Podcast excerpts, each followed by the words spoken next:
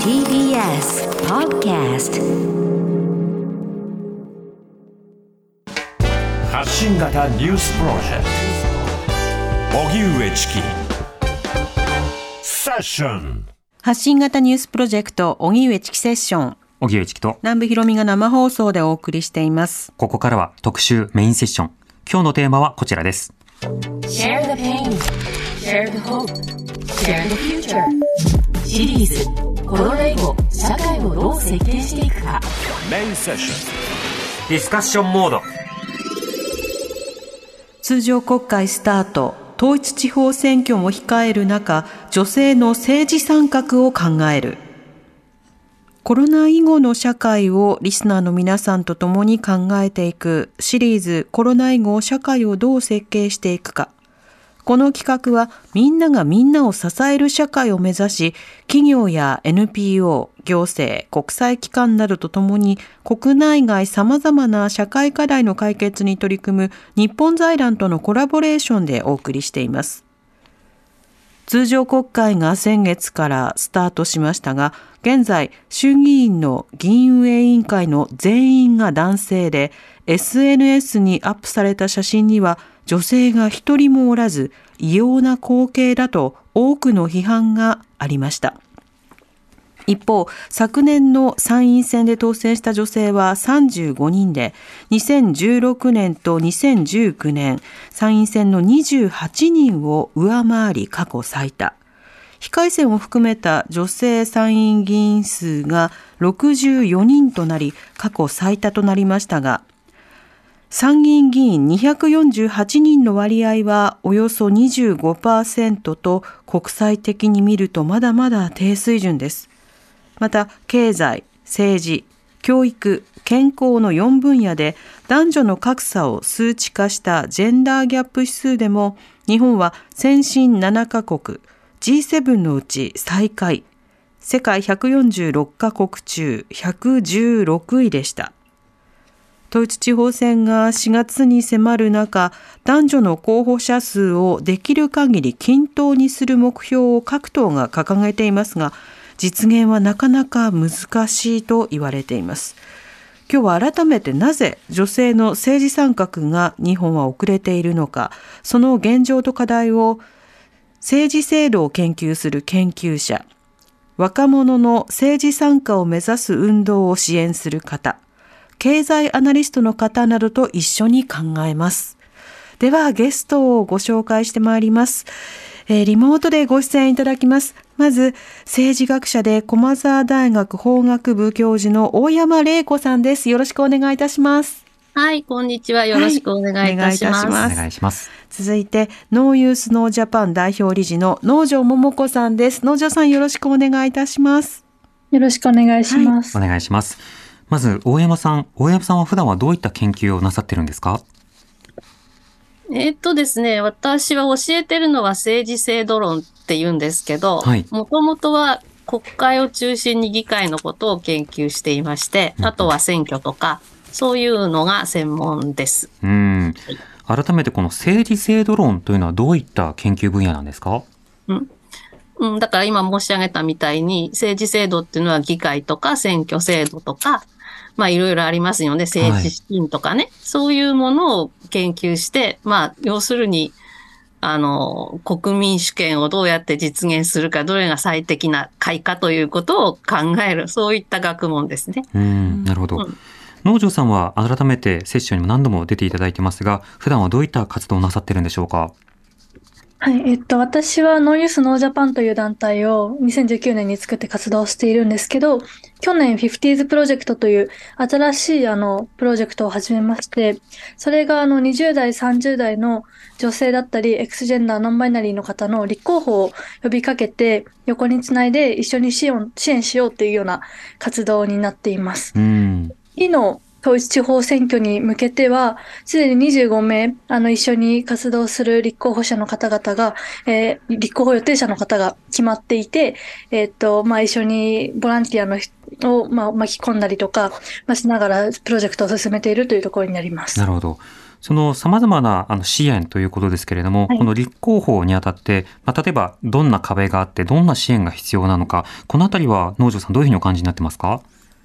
そうですね。まず最初にあの、プロジェクトを始める前に、あ、こういう人政治家になってほしいって思う人たちにアンケートを取ったところ、まあ、就職活動だったら、まずは説明会とかがあって、やり方を教えてくれるけど、どこに聞いたらいいかわからないみたいなところで、その戦略作りだったりとか、広報とか寄付の集め方とかいう、やり方にも、もうまず、あんまりその閉じられた情報で、なかなか知られてないっていうところもあると思いますし、うん。まあ、同時にやはり地方議員っていう話になると、地域によってはすごく給料が低かったりとか、あの、なかなか仕事として、あの、やっていくっていう選択が、まあ、できる環境、まあ、4年に1回変わってしまうしっていうところで、なかなか魅力的な仕事になっていないっていうところも壁なんだなというふうに思いながらやっています。うん。まあ、確かに、その職業や労働という観点から見ると、まあ、あの、極めて不安定、かつ、非常にこう、まあ、賭けというか、あの、実際に通るかどうかもわからないという状況もあったりします。またその働き方もなかなかにシビアであるという実情は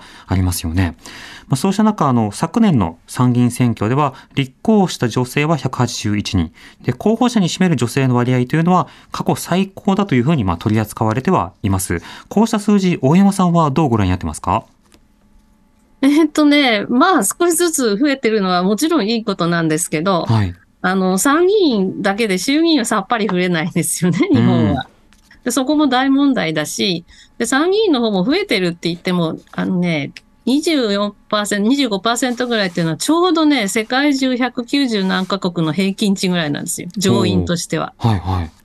だから、参議院の方はまあそんな感じなんですけど、とにかく伸び方が全く遅いんですよね、日本はね。うん。うん、うん。他の国はもう20年ぐらい前まで日本とあんまり、日本の衆議院とあんまり変わんないような国もたくさんあったんですけど、ええもう急激にどこも伸ばしているので、はい。もう男女半々になってるとこもたくさんあるんでね、うん、うん。本当にあの、少しずつ増えてはいるけれども、 too slow って感じですね。うん、遅すぎるなと。うん。これ、衆議院と参議院は別で、あの、衆議院の方はなかなか伸びないじゃないかという指摘ありました。この差というものについて、なぜこうなっているのか教えていただいてもいいですか？えっとね、あのーまずは衆議院の方が上だと思ってんのよ。ほうほうほう。男性政治家が。はいだから参議院は女性も入れてやろうとみたいなところは昔からあるんですよね。うん。うん。それと、やっぱり選挙制度が違うので、あの、し小選挙区制っていうのは世界的に見ても女性は増えにくいんですね。はい。すごく過酷な選挙だしね。うん、うん。そういうこともあります。うん。またすでに現職などがその地域に男性として存在していると、それを変えて女性にするっていうことが二重三重に、まあ政党などにとってもブレーキの要因になりそうですが、それもあるんですか？あ、それはもちろんありますよね。うんどこでも現職がたくさんいるところは、それどかすってわけなかなかいかないんで、ええそれはよっぽど、あの、ドラスティックなことをしないとできませんから、うん。それはもちろんそういうことはあります。で、そもそも日本は、あんまり政権交代すると女性増えるんですけど、はい。そこがなくて競争があんまりないんで、うんずっと現職の人が座ってるって感じになっちゃいますね。うん特に小選挙区制ではね。なるほど。政権交代すると女性が増えるというのは、一つは、まあ、現職の議員がこう減ることによって次の候補者を探すからということですか？それが一つと、あとはやっぱりあの、女性を増やすっていうのは一つやっぱり、あの、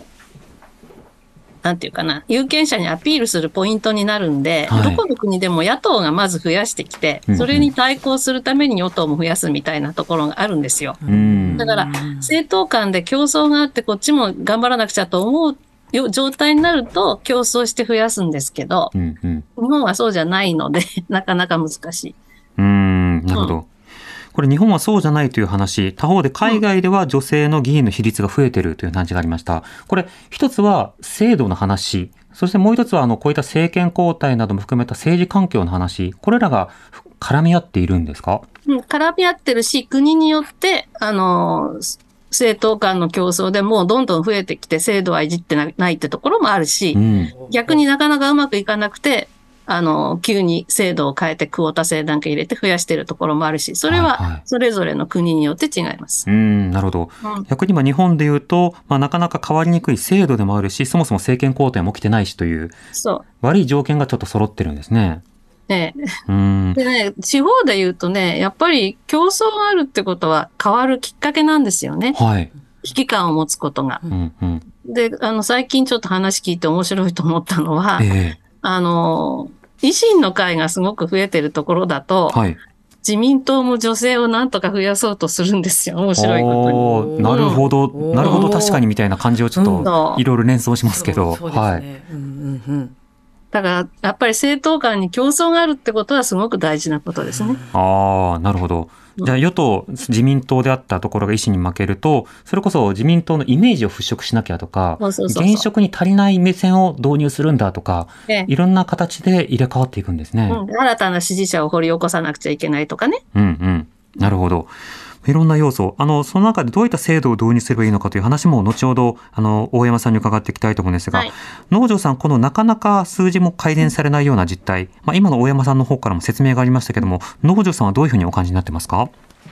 そうですね。やはり今回その候補者をあの支援するプロジェクトを始めて、改めてあの現職がいるところだとなかなか公認をあの一枠増やすとか、そういうことが、その一番上の政党のその本部は望んでいたとしても、地元からの抵抗が起きてしまうみたいな、一番の現職の議員が嫌がるみたいなところがまあ起きるんだなっていうのも、あの、こう、実態として起きていることとしてありますし、やっぱりその、たとえ、まあ、本部の方向でジェンダー平等やっていこうっていうふうになったとしても、あの、じゃあ地域の意識がそこに追いついているかって言われると、そうでもなくて、セクハラだったりとか、はいパワハラだったりとか、なんかこう、一回立候補を決意したとしても、そこからに、まあ、やめざるを得ないとか、まあ、その中でやっていくのは厳しくなるとか、まあ、そういうところがあって、その組織票であるとかっていうところが男性、今までの男性に占められてるんだなっていうところはあると思います。うん。まあ、メンツ、馴染み、それから地元の合意というな名は、あの、確かに重要ではあるように聞こえるが、その地元って言った時のメンバーというのは誰が占めているのかなど、いろんな問題がこう重なっているんですね。あの、ではここでですね、あの、お時間限定ではあるんですけれども、もう一方、えーお話を伺いたいと思います。エコノミストの蔡真澄さんにお話を伺います。蔡さん、こんにちは。こんにちは。よろしくお願いします。お願いします。よろしくお願いします。はい。あの、この後保育園のお迎えがあるということで、あの、10分少々の、あの、ご出演いただけるということなんですけれども、蔡さん、蔡さんはこの日本の今の女性の政治感覚の数字の低さ、これについてはどういった点注目されてますか？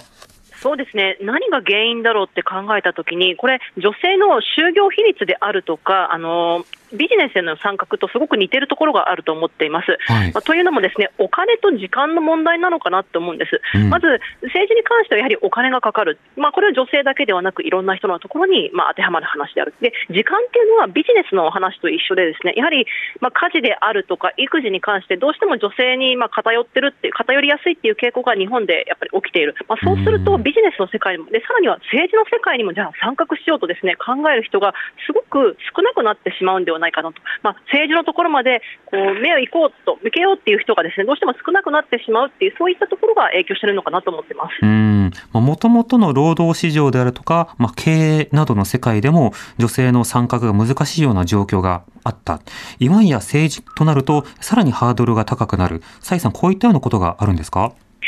そうですね、あのまさにほんの本当にその通りだと思っています、やはり政治の世界に飛び込もうっていう人があの、どういう方が多いか、あくまでも私の身の回りのところなんですけれども、一定のそのビジネス経験であるとか、企業でお勤めしてたっていう方が非常に多いんですね、はい。でその中で問題意識を感じて、よし、制度を変える側に行こうって考える方が多いと、でも、そのさらにもう一歩先に行こうと思ったときに、ビジネス以上に忙しくなった場合、自分の家庭、家族は守れるのかって話になり、まあ、躊躇してしまうってことが起きているのかなと思います。うーん、なるほど。これ、例えば経営者のまあ指導的地位の割合というものも、まあ、例えば2020年まで3割にしようという、まあ、そうした目標すら頓挫しているような状況というのがあります。これ、蔡さんはどうして経済界でもなかなかこういった交代が父として進まないんだというふうにお感じですか？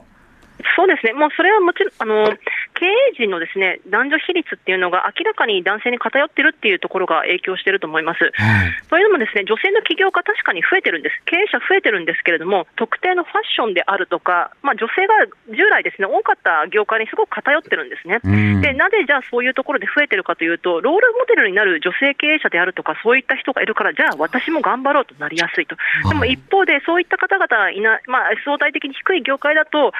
相当ですね外部から何かしらの圧力力がないと経営陣まで女性が増えるであるとか、また女性寄りの政策であるとか、社内政策をしようっていうところに行きにくいと思うんですね。うんそういった意味で、まあ、政治だけではなく、企業、ビジネスのところでも、クォーター制っていうのは、一時的な副作用はあるかもしれないけれども、有効なのかなとは私は思っています。うん。まあ、なかなか意識改革なるものだけでは難しいので、制度の方から変えることも重要だということで、クォータ制ということを挙げていただきました。あの、大山さん、このクォータ制というのは一体どういった制度なのか、改めて教えてください。はい。えっ、と、クォータっていうのは割合ってことなんで、要するに一定の割合を女性にするってことですよね。だけど、いろいろやり方があってね、あのー例えば議会の議席の30%をもう女性議席って決めてしまって、そこには女性しか立候補できないってやってる国もあります。うん。うん。それからもうちょっと一般的な法律で決めるのは、あの、立候補者の中の女性の比率を何パーセント以上にするっていう決め方。で、例えば、あの、比例代表だと男女交互名簿を義務付けるとかね。はい。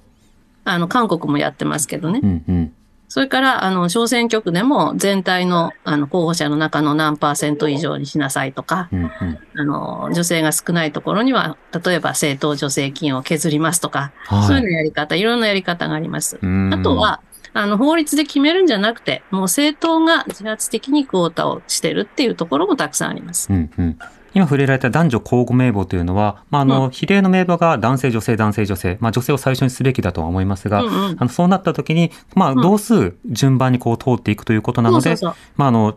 50-50に近づいていくということですね。はい。うん、なるほど。蔡さんはこういった制度、まあ、政治の分野に関しては、どういった制度などが、まあ、望ましいと感じているのか、そのあたりの実感いかがでしょうか？そうですね。あの、もしも日本でですね、その議員の何割か、まあ、3割であるとか、任を完全に女性にするっていうのは、かなりですね、受け入れられるのがすごくハードル高いと思うんですよね。はいビジネスの世界ですらこういう状況なので。ということを考えると、先ほどお話にあったように、あの、名簿の中に入れるであるとか、で、うんさらには、その、立候補者の何割かは女性にするっていうですね、まあ、マイルドな形での、まあ、相対的にマイルドな形でのクォーター制っていうのが、やはり受け入れられやすいのかなと思っています。うんでちなみに経済学の研究の中で、そのクォーター性によって何が変わるのかっていう研究もあの非常に進んではいるんですけれども、はい私、男女比率がですね一定になるっていう話だけではなくて、実は女性が入るっていうことによって、新しい人材が入りやすくなって、むしろこの政治家さん大丈夫って方がですねあの退出しやすくなったなんていう、ですねそういったことを報告している国なんかもあるんですね。なので。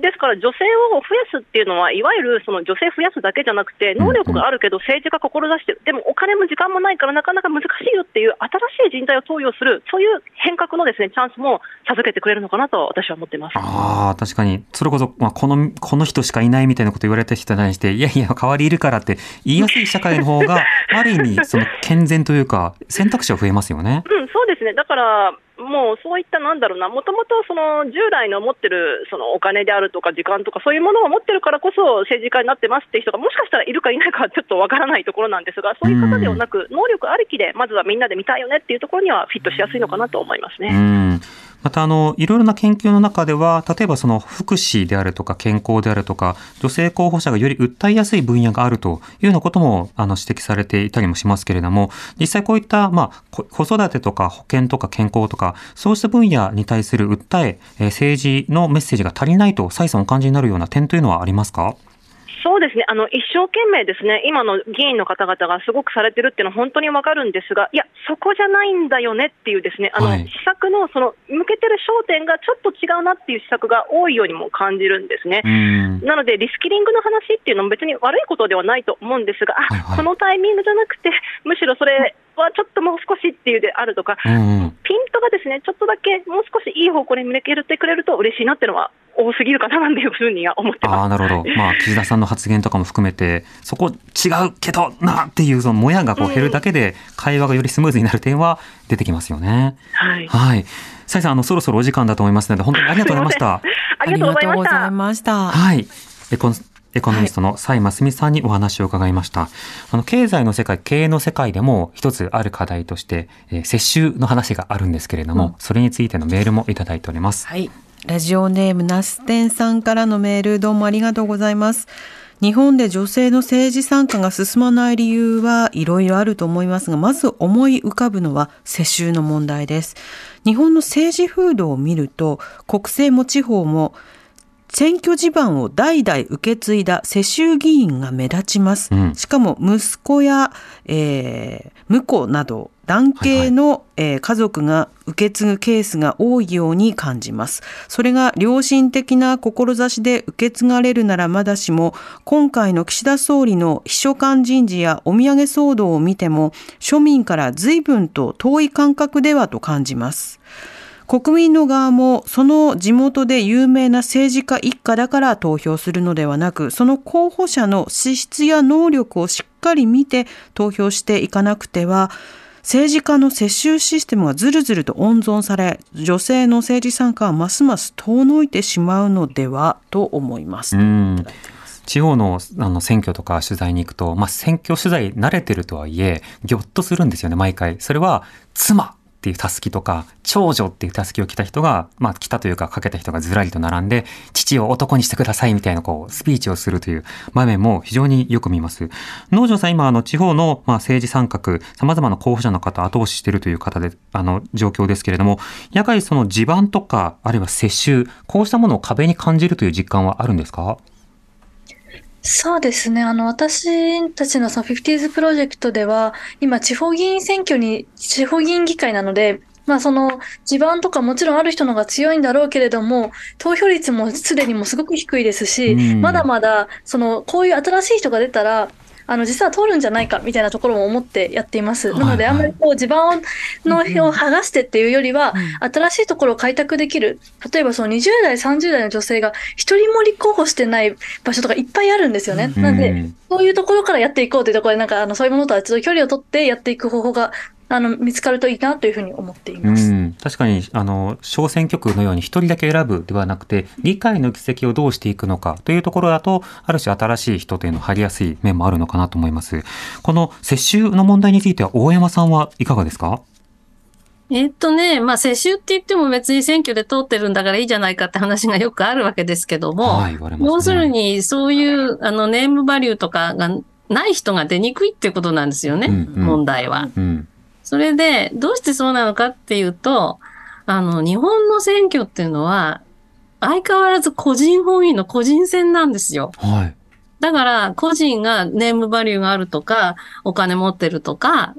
そういうことで当選しやすくなっちゃってるのね。うん政党本位って随分大騒ぎして、衆議院の選挙制度変えたとき、政党本位にしますって言いましたよね。ええ若い人は覚えてらっしゃるの、ごご存知ないと思うけれども。うんうんだけど、あの、その時に批判された中選挙区制とか、それからもっと大きな大選挙区制っていうのが参議院や地方では残ってるんですようね。んで、ここは政党の争いじゃなくて個人の争いなんですよ。はいはいだから、個人のどういうそのネームバリューなり何なりを持ってるかっていうことがすごく効いてくるわけ。うんで、あのー、特にまあ自民党の場合は地方議員をリクルートするときも、自分でお金とせ資金と人手と、その応援してくれる団体なんか用意してできる人を公認しますってこういう態度なんですよう。んなるほどうん。だからね、例えば旧統一教会の話も、はい実はそれと関係していて、うんうんあの、個人で頑張らなくちゃいけないとなると、ああその表あの、現と応援ししててくれる人に飛びつきたくなるでしょ？うんうん、となるとうん。看板、地盤がない人がどうするのかなども含めて功罪いろいろある、そのあたりは5時台にさらに伺いたいと思います。TBS 上チキ荻上チキセッション、今日のメインセッションは通常公開した後、統一地方選挙も控える中、女性の政治参画を考えるというテーマで、えーリモートで政治学者で駒沢大学法学部教授の、えー大大山大山玲子さん、失礼しました。えーノーユースノージャパン代表理事の農場桃子さんとお送りしています。引き続きよろしくお願いいたします。お願いします。よろしくお願いします。さて、あの、前半の、あの、最後の方で、えー、例えば世襲の方であれば、まあ、地盤とか看板などもこうついてくる。あるいは、まあ、年張りもついてくる。まあ、そうではない人というのが個人戦をやろうとすると、なんとか評伝を探って、場合によってはその評伝の中では、あの、望ましくないようなつながりを結んでしまうこともあるよというところまで大山さんに説明していただきました。はい、となると、その地方議会には、いろんな、まあ、新陳代謝といいますか、入れ替わりの可能性もあるが、一方で様々な評伝のパワーみたいなものも温存してしまうようなこともあり得ると思うんですけれども、この点については大山さんどう見てますか？えっとですね、地方議会って言ってもいろいろ、あの、レベルによって選挙制度違うんですよね。はい。それで、都道府県議会と、あの、政令指定都市は、あの、選挙区作っていて、その中で、まあ、一人、一人区っていうのもあったり、うん、一方で10人を超えるような、ものすごく大きな抽選挙区もあったりしてるんですよ。はい。で、一方、普通の一般市と、あの、区とか町村は、あの、その、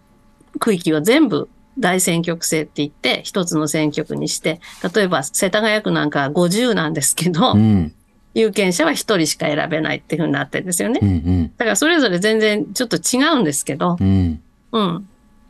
で、あのー、今、なり手不足っていうのがすごく問題になってますよね。はい。で、無投票当選っていうのもすごく増えてるんですけども、うんあの、都道府県で無投票当選になるのは圧倒的に1人区、2人区なんですよ。はい。だからそういうところは本当に地盤になってしまって、うん、そのあの人が出られなくなってるわけ。ああ。うん、確かに、どうせあの人が通るだろうなっていうことが分かってると、挑戦する気にもならなかったりします、ねはい、そうなんですよ。で、実際にね、あの、これ、あの、総務省で統計取ってくれてるんですけども、あの、1人区、2人区は、女性は、あの、候補者が少ないんですよ、まずね。すごく出にくい。はいはい。で、出ても当選率が低い。うん。だから挑戦しにくいことになってるんですね。なるほど。うん、よくあの、政治家の方とかにこう話を聞いて、その際に、例えば女性の候補者もっと増やす考えはないんですかみたいなことを言うと、まあ、やりたいんだけれども、望んで出てくれる、名乗りを上げてくれる人がいないとか、あの、悪い、なんか、まあ、そのままの口調で引用すると、いい球がいればねっていうの発言聞いたことがあるんですけど、今の話ですとそうしたようなものの話のレベルではない、その前提として制度であるとか、慣習であるとか、そうしたものによっても相当決まっているわけですか？うん、それから、その、一般紙とか、区町村のレベルね、そちらだと、大勢出るので、えーうん、いろんな人が出やすいような感じなんですけれども、はい、特に、あの、地方の町村に行くと、あの、地区割りでもって地域代表で出してるのね。うんそうすると、結局、10人も20人も定数があるのに、1人区みたいな運用になってるんですよ。はいはい。で、そこのところが、地域の団体がだんだん力がなくなってくると、誰も出せなくなってなり手不足になるって、そういうふうになってるんですね。ああ、なるほど。うん。その地域の団体が出してたって言った時の、地域の団体って、例えばどんな団体がこれまではあの推薦したり出したりしてたんですか？えー、っと、いろいろだけど、あのー、地区評議会みたいなのあるでしょ。どこに、はい、あの、地域の団体ってそれぞれ地方によっていろんなのありますよね。えー、そういうのが、あの、なんとなく、あの、こう、なんとなく出してたんですうん、なるほど。まあ、例えばこの業界の方とか、この辺りの方とか。まあ、業界割のもあるし、本当に地区割のところもありますよ。過疎地域なんかでは。うんうん、昔からのその、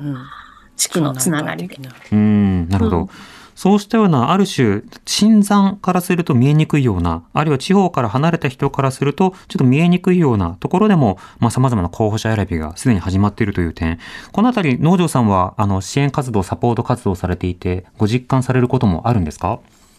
そうですね。あの、今回のプロジェクト、今、17都道府県から出る方、あの、いるんですけど、そうすると、はい。東京の候補予定者の課題と、その地方の候補者の課題っていうのは全くもう同じ統一地方選挙に出るって言っていいのかって思うくらい、まあ、違ったりします。うん、で特にやはりその地方で今、あの、地区割りの話がありましたけど、はい、ルールにはなってないのに、立候補したいと思ったら、通さなきゃいけない仁義みたいなものが、もううぞうむぞうにあって、いろんな人たちに挨拶に行って、こう、誰もこうケアしていろんな人たちのことをあのやらないと、まあ、そのコミュニティの中で生きていけなくなるっていうようなことがあるんだなっていうのを、まあ、よくこうね、あの一緒にサポートさせてもらいながら見ていまして、ええ、本当にアホらしいなっていうふうに思うんですけど、うん、一方でそういう論理で回っているので、それをたとえ破って議会に入ったとしたら、またそこでその、どんな扱いを受けるかっていうところも不安なわけで、うん。意味で、やっぱその地域内でのまあ政治みたいなものがかなり起きていて、そこに付き合っていこうっていうかなり胆力がある人じゃないと、そもそもやりたいなって思わないよなって給料も低いしっていうところで、うんこのただの、なんて言うんでしょう、女性のやる気の問題っていうところに片付けられてるのは本当に違うんだなっていうのを思ってます。うん。仁義としきたり、そうしたような問題が壁となるという話もありました。リスナーの方からこういった体験談もいただきました。はい。ラジオネーム、ジュリーママさんからいただいたメールです。どうもありがとうございます。昔、某党の女性候補者の選挙のお手伝いをしたことがあります。丸一日お付き合いをして感じたのは、選挙期間中は家庭人としての生活時間が確保できないということでした。食事の準備、子供の送り迎えや学校行事への参加などはもちろん、家族と会話する時間があるのかしらという感じでした。おそらくは当選後の議員活動でもそうなのではないでしょうか。これでは家事のほとんどを担うことの多い日本の女性が政治家になるのは相当ハードルが高いと思います。うん。そもそも家事の配分、比率そのものがアンフェアであるという実態があるとして、えなおかつこの番組でもあの多くの方が指摘しているように、男性の選挙には妻ですっていう方がこうサポートする形式を取りがちだが、え女性の方がえ立候補するときにはパートナーがなかなか顔顔を出すということはあまりないという、まあそういったアンフェアさもあったりする。中でさらに多忙な選挙という話がありました。大山さん、今の方のメールについてはいかがでしょうか？はい。あのー先ほどもちょっと農場さんからもお話があったけども、地方と都会では随分違うと思うんですよね。はい。地方の方は本当にさっきお話があったような 古いそのおじさまたちとやっていかないとダメだっていうようなところがあって、でうんもそういうところは本当になり手も不足してるし、はい。どんどん若い女性が出てっちゃって帰ってこないから、もうなんか勝手に衰退してなさいみたいになってるんだけども、はい。あの本当に若い女性に見捨てられてしまうと私は思いますよ、そういうことやってうると。ん確かでに、特にあのうん若年の女性ほど人口流出が進んでるっていうことが指摘されてますよね。ね。うん。だけど一方都会の方はそういうのはないんですけれども、はい。あの、先ほども先に申し上げたように、すごく個人で選挙しなきゃいけないのね、日本はう。ん。だから、その24時間戦えますかみたいになっちゃうんですよ。はいで、それしないと、あの、政党も公認してくれないみたいな、そういうことになってるものだから、そこが女性にとってのハードルになっちゃってるんですよね。うん、なるほどだ。から本当はもうちょっと、あの、政策本位っていうか政党本位の選挙になればね、そうすれば、その別に毎日毎日朝から晩まで辻立ちなんかする必要ないわけですよね。えだからその辺は本当に選挙制度少し見直した方がいいなと思いますえうね。ん。それはもう一箇所、例えば供託金を安くするとか、そうしたようなものではなくて、いろんなところを変えていくということが必要だと思うんですけれども、うん大山さん、例えば、あの選挙制度、日本の政治制度という点ですと、どういった点に注目をして、え議論をした方がいい、議論の必要があるとお感じでしょうか？えーっと、あのーまあ、国会の選挙制度もめちゃくちゃなんですけど、はい。でも地方の方で言うと、地方議会の選挙制度って明治の半ばぐらいかな、1900年ぐらいでにできたのが全然変わってないんですよ。ええそれで、その間人口移動したもんだから、都道府県ではすごく一人区が増えてしまってるっていう非常に歪なことになってるんですね。うん。うん。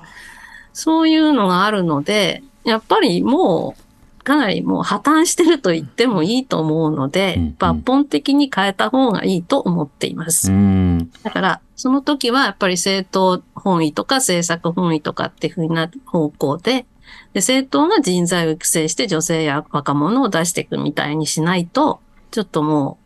う日本は立ち行かないんじゃないかなと思いますうね。ん、なるほど。あの、政党政治、そしてあの、個人に頼らない選挙制度というふうに言ったときに、例えば海外の参考になる事例であるとか、あるいは選挙方式として、あの、参照できるような仕方というのはいかがですか？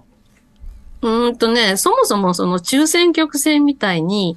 何人も出すのに一人しか選べないっていう選挙制度って多分世界で日本だけしかやってないんですよ。皆さん、あの、それが普通だと思ってらっしゃるけれども。えで、そうすると同じ政党の同士で同士打ちになるわけですよねえ。うん、うん。だからそれがすごく変な制度だってことはまず認識した方がいいと思いますよ。うん。うん。で、正当本位にするんだったら簡単なのは、あの、比例にすることなんだけども、はい。うん。あとはね、あの、この頃何人かの方おっしゃってるんだけども、私もそれがいいと思うんですけど、あの、市区町村の場合は、何人か選べるようにするっていうのも一つの手。おお、あ、複数の。今一人しか選べないでしょ。うん。うん。だから、例えば、あの、3人選べるようにしましょうとかってことになると、少し今までの議員像とは違う人を2人目、3人目に選ぶっていうふうに多分有権者は行動するし、ええ逆に候補者の方は、私たちのグループの中から選んでくださいっていうような選挙運動をやると思うんですよね。うんそうすると、もうちょっとやる選びやすくなるしね。うん。うん。いくらでも考えることはあると思います。うんうん。うんまあ、実際その1位の人、2位の人、3位の人みたいな仕方で選べるような選挙制度を始めたような自治体というのは海外にはありますし、まあ、同時に今そのあったようにその比例にすれば、あの政党の色というものを選んで考えることになるので、ある種はその政策合戦のような知名度合戦とは違うような形になるだろうという指摘がありました。農場さん、このあたりの選挙制度などについてはいかがですか？本当に重要な指摘というか、その、それ、そういうふうな変化がないとなかなか変わらないだろうなというふうに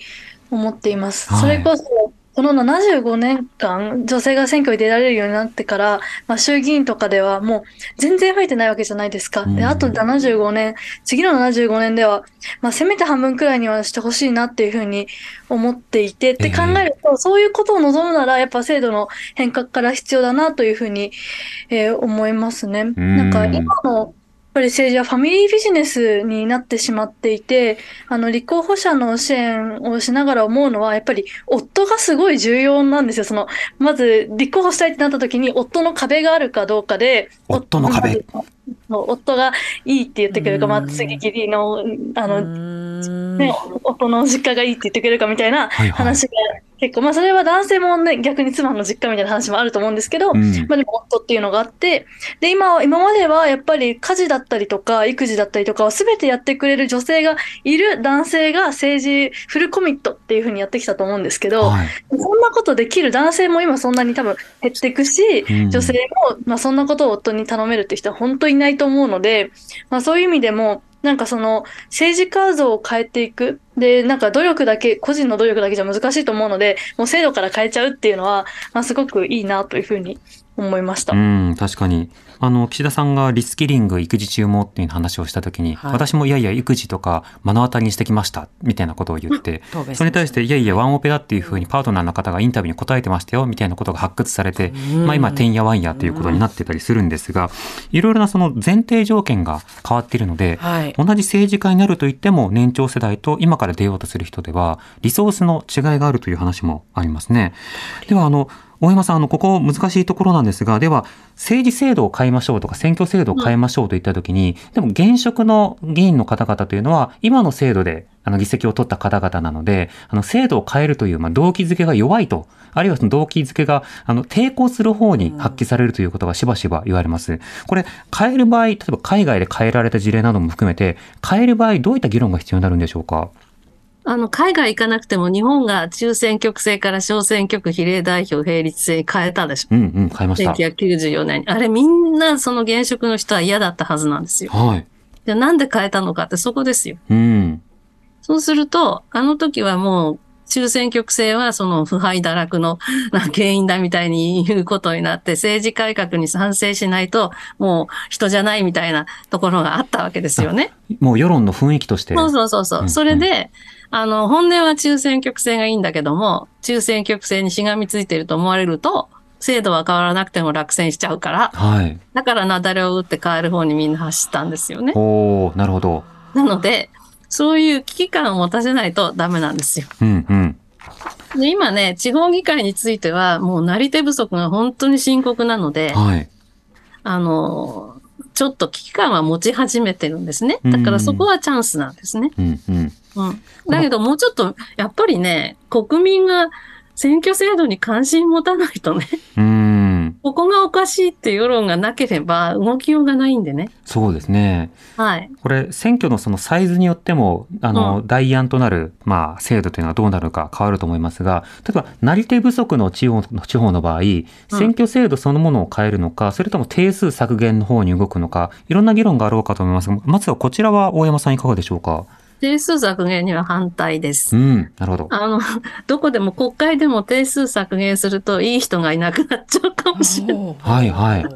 まあそれは冗談ですけど まあ、そう、あでものー削減が好きなあの人とかね、主張する方ってよくいらっしゃいますけど、はい質の担保とかの話にあんまりならないですもんね。はい。で、あの、日本は、あの、国会議員は人口比で比べると世界の中でも非常に少ない部類なんですよう。ん。だから、あの、ぱりその、大体議員一人当たり人口何人ぐらいのところがね、あの、あんまり、あまりに大きな人口を抱えて一人で見るってことになると声も届きにくくなりますようね。ん。だから、あの、それはあまりいいことではないと思います。うんうん。うん。そうしますと、政党政治などにこう、より、あの、力をつけるための、まあ、比例方式などにするであるとか、個人への負担などを軽減するとか、出馬の壁になっているものを遠ざ、あの、取り除いていくという方向が望ましいということですか？そうですね。で、さっき農場さんが、あの、75年間全然女性が増えてないっておっしゃったけども、はい。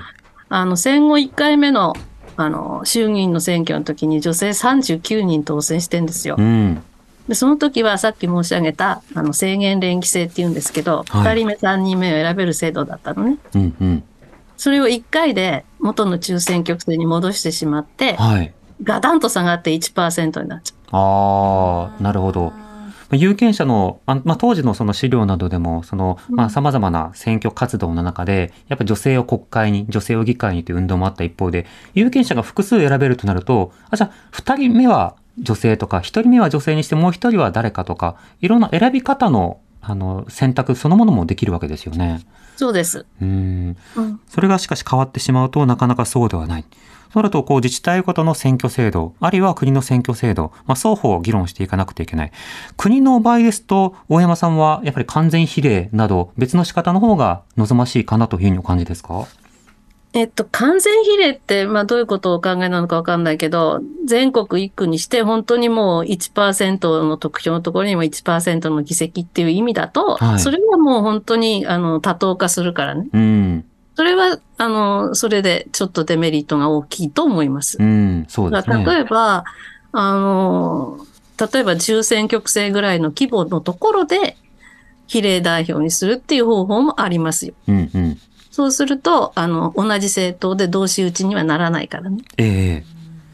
だからそのブロックを分けてというような格好ですが、多分これ、各政党がより良い選挙制度は何か、今ある課題はわかるけれども、次のビジョンどう描くかとなると、まあ相当いろんな意見が出てこようかと思います。ただ他方で、今いろんな問題がもうあるよねというところ自体は共有しているところなので、制度改革の議論そのものはしてほしいんですが、リスナーの方からさらにメールもいただきました。はい、えーラジオネーム横顔クラブさんからいただいたメールです。どうもありがとうございます。今日の特集で思い出したことがありました。うん最近10年前に地方移住した友人が地方議員に突如当選して驚きましたが、内訳を見て納得しました。彼女が立候補していなければ全員当選、かっこ全員男性。うん。しかも60歳以下の候補者は彼女を含めて2名のみでした。うん。落選者は得票が極端に低く人望が薄薄そうでした。はい。後に事情を聞いたところ、議員給与が低すぎて、高齢の社長業や2世など余裕のある人しかできない。うん。問題意識のある女性はいるが、親族や家族のしがらみで出馬をためらうということで、移住者で説得する家族は子供だけ、フリーランスの彼女が周りに押されて出馬したということのようで、構造的な問題を感じました。どこから手をつけたらよいのでしょうか？といただいております。非常に根深い状況がありますね。まあ、そうした中でもしかしなんとか課題意識を持ったりとかいろんな分野からの視線を議会に持っていこうというような方もいらっしゃってそうした方を農場さんは今支援する活動もされているということです。農場さんあの次の統一地方選挙そこでは注目点いかがでしょうか？そうですね。あの、まずは地方議会議員選挙、まあ、全体としてどれくらい女性が立候補するか、受かるかっていうところではあると思うんですけど、あの、私は同時に年代別のあの割合も見ていった方がいいのかなというふうに考えています。うんあのというのも、まあ、現在、あの地方議員の、まあ、女性比率って14%くらいなんですけど、年代別で見てみると、実は50代が20%で一番多くて、はい。20代、30代の方が、まあ、18%くらいで、その下がってるんですね。うんで、大体まあビジネスの世界だったりとか、今の男女平等に対する意識みたいなことだけで考えると、若い世代ほど上がっていていいはずなのに、やっぱりさっきの議員報酬の問題であったりとか、あの、その専業主婦がいて、こう、社会活動が豊かにあった世代か、そうではない世代かっていうところもあると思うんですけど、まあ結構減ってしまって、女性比率悪くなっていってるみたいなところもあって、まあそこをまあ私たちも改善したいと思っていますし、うん全国でどれくらいになるかなっていうところを、あの、私は注目して見ていきたいと思います。うん。それこそファーストキャリア、最初のキャリアが政治家だっていうのはちょっと考えられないよね、みたいな発想などもあったりするので、そのあたり、例えば、あの、出出馬できる年齢を下げていくのかどうかとか、いろんなアイデアということも議論が必要ですね。この統一地方選挙については、大山さんはどこに着目されてますか？えーっとね、あまずは、あの、地方は様々で、はいほとんど政党が前面に出てないところもありますよね。うんだからそういうところでどうやって女性を増やしていくかっていうのはまたちょっと別な課題になるんですけど、あの、都会なんかで政党化が進んでいるところは、やっぱり政党間の競争で政党が女性候補を掘り起こすってことは非常に重要だと思います。うんで、現にまあ、かなりそうなってきてますね。野党の方は、あの、半分ぐらい女性出したりしてるところも増えてきてるので、うんうんそこは、あの、ちょっと注目点かなと思います。うん。で今お話に出てた若い人が少ないって全くその通りなんだけれども、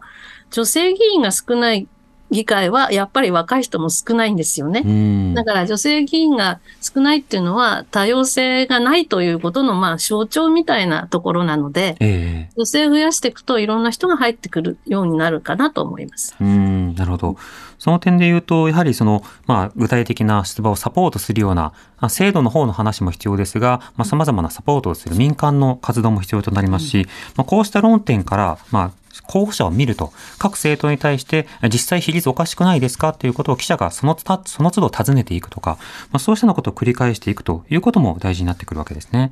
まあ、また、クオータ制度も含めて、まあ、国会での議論、今、全然動いてる気配はないですけれども、全然えやらないんですか、そろそろっていう、まあ、金融を高めていくためには、こういったメディアの役割というのも重要なのかなと思いました。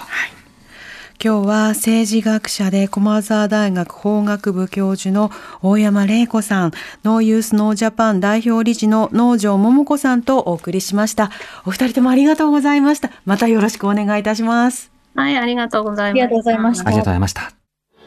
荻上チキ